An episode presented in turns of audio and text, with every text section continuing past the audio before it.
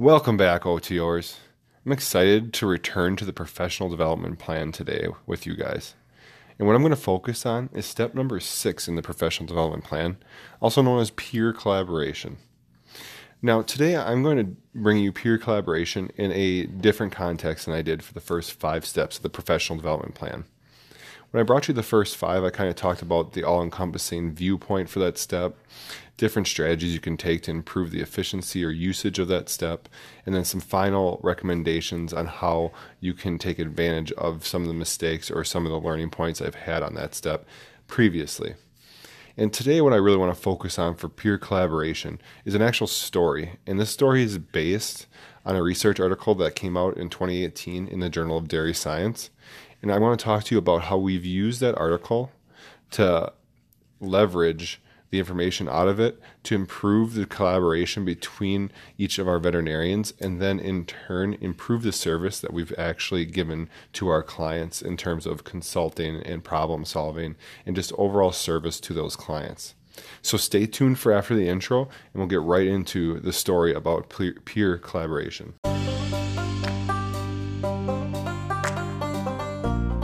So the real challenge is how do veterinarians like us who don't have the time, resources, or financial backing of a multi million dollar company, who are faced with irregular work schedules, on calls, and emergencies. How can we facilitate our own personal and professional growth so we can continue to offer superior service to our clients while still remaining competitive in today's market? That is the challenge, and this podcast will provide you the roadmap to its solution. I'm your host, Dr. Eric, and welcome to Operators to Owners. Welcome back, OTOers. Again, like I said in the intro, I'm really excited to talk about peer collaboration today because I get to share a story right out of our veterinary clinic that has just really helped improve things for our veterinary clinic.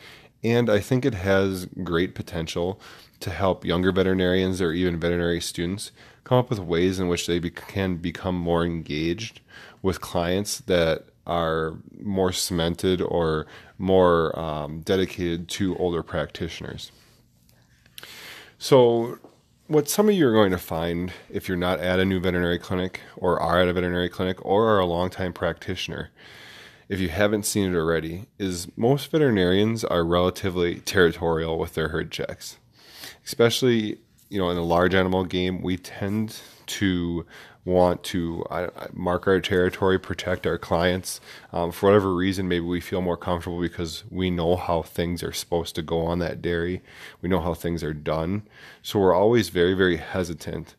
And I've almost found it like this paralyzing culture in some clinics where you almost get into this burnout phase because people are afraid to take vacations because someone else is going to have to do your herd checks and I, I kind of find this a little bit humorsome to me because, relatively speaking, after you've practiced large animal medicine for six months, a year, two, three years, we're all relatively capable of doing the same exact thing, especially at herd checks. I mean, if you're not a good pregnancy diagnostician, a palpator, or an ultrasounder, um, by the time you're a second or a 3rd mm-hmm. year mm-hmm. veterinarian, you, are probably not going to make it, and you probably haven't made it already and had a career change.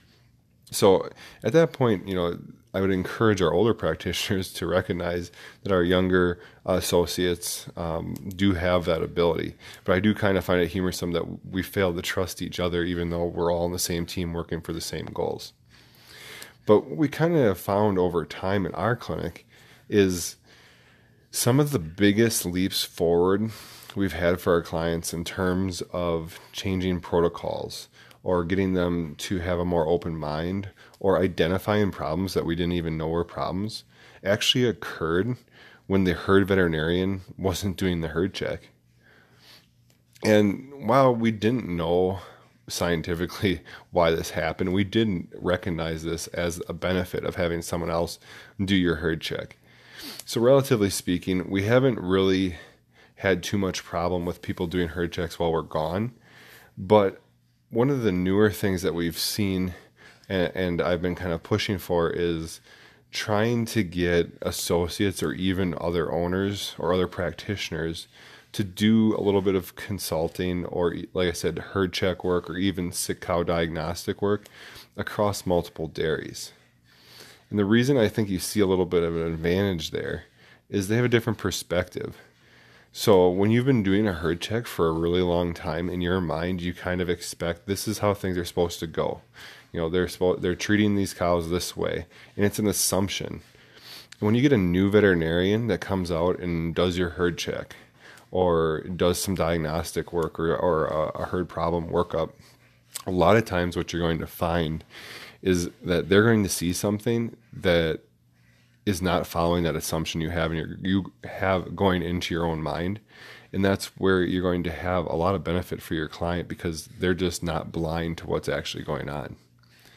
Now there's a really cool study uh, in journal of dairy science. I believe it was the beginning of 2018 but it was a study by carolyn ritter. That's um, she's a researcher out of guelph and the study was titled Clinical Communication Patterns of Veterinary Practitioners During Herd Health and Production Management Farm Visits.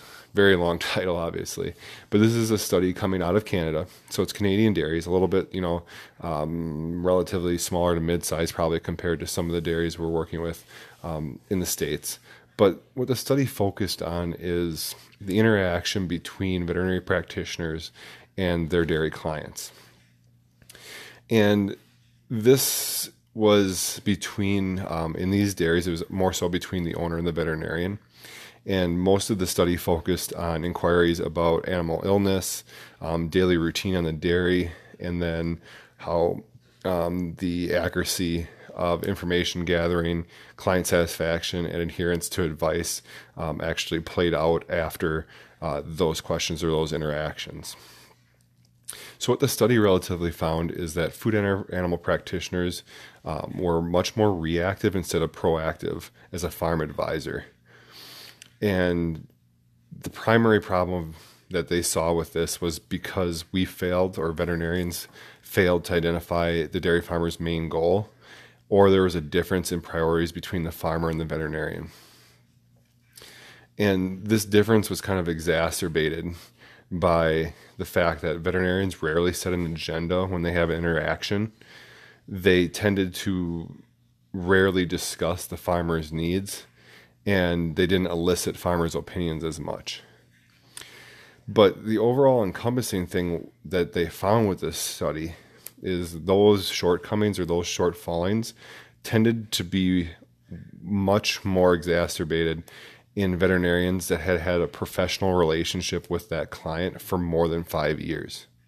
And they found that these veterinarians asked fewer um, diagnostic or inquisitive questions and gave less reassurance or optimism to their clients. So that meant basically when they when they were summarizing it is there was more social discussion in terms of family life and things like that rather than that problem solving or proactive discussion of how are things going, how can we prevent prevent these problems, and those kinds of things. So taking this study kind of to the next step is we took this and compared it to what we were having success with kind of in our veterinary clinic and what I've seen is that this plays really well in, into what we saw is when we sent our new associate out to some of our dairies he asked a lot of the questions. He would come back and ask us questions about why things were being done a specific way. And there was many times where it was very surprising to us as herd veterinarians that things were being done that way, because again, in our mind, we kind of had these protocols in place, and there's probably a invalid assumption um, from that things were being done a very specific way. So, what I've tried to kind of integrate into our newer consulting portfolio is this thought that when you do a workup on a dairy, if you're doing a workup, let's say you do an annual or a semi annual or quarterly workup on a dairy, at least once or twice a year, you should integrate somebody into that workup team from your veterinary team that doesn't routinely do the work on that dairy. So, for example, we had a consulting portfolio where we focused for two months on fresh cow um, risk factors. So, we did a complete audit of the records, the SOPs, and the on farm handling and diagnostics. And what we tried to do when we did that on each dairy was have somebody independent of the herd veterinarian do at least the on farm workup. Now, it is some benefit to have the herd veterinarian doing the records analysis and the protocol analysis because of the familiarity with history and the actual protocols.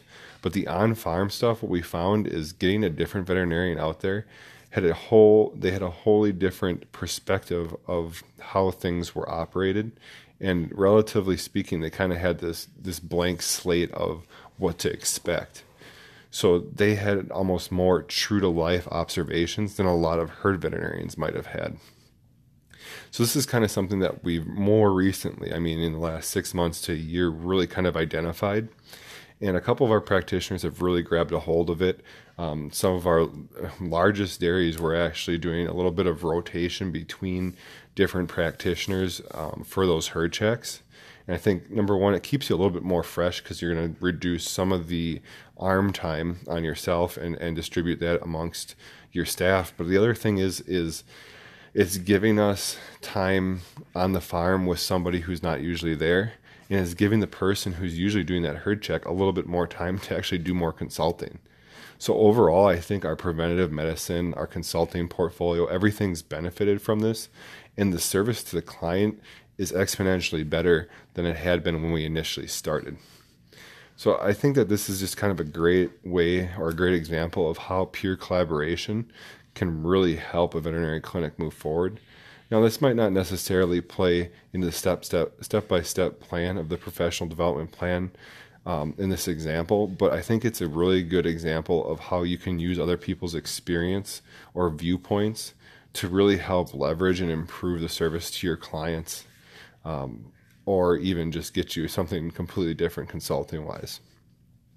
So that's what I wanted to kind of present with you guys today. Like I said, it's been a really exciting kind of revelation for us. I'm looking forward to seeing how it goes.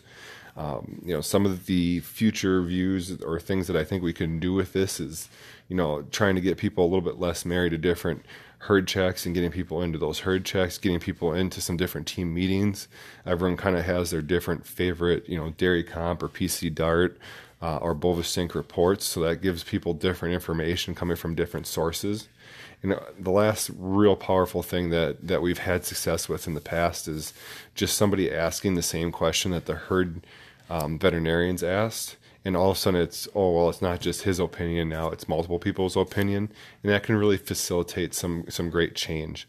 So I'm really excited to see what happens in the next six months to a year as we start to adapt the, adopt this, excuse me, a little bit more aggressively than we have in the past, and really start to leverage it to help our clients.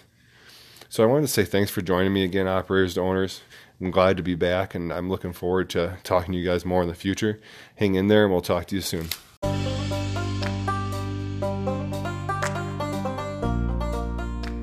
If you like this content, please like, share, and comment below. We want to get our message out to as many people as possible. So tell a friend, a colleague, or acquaintance about our content too.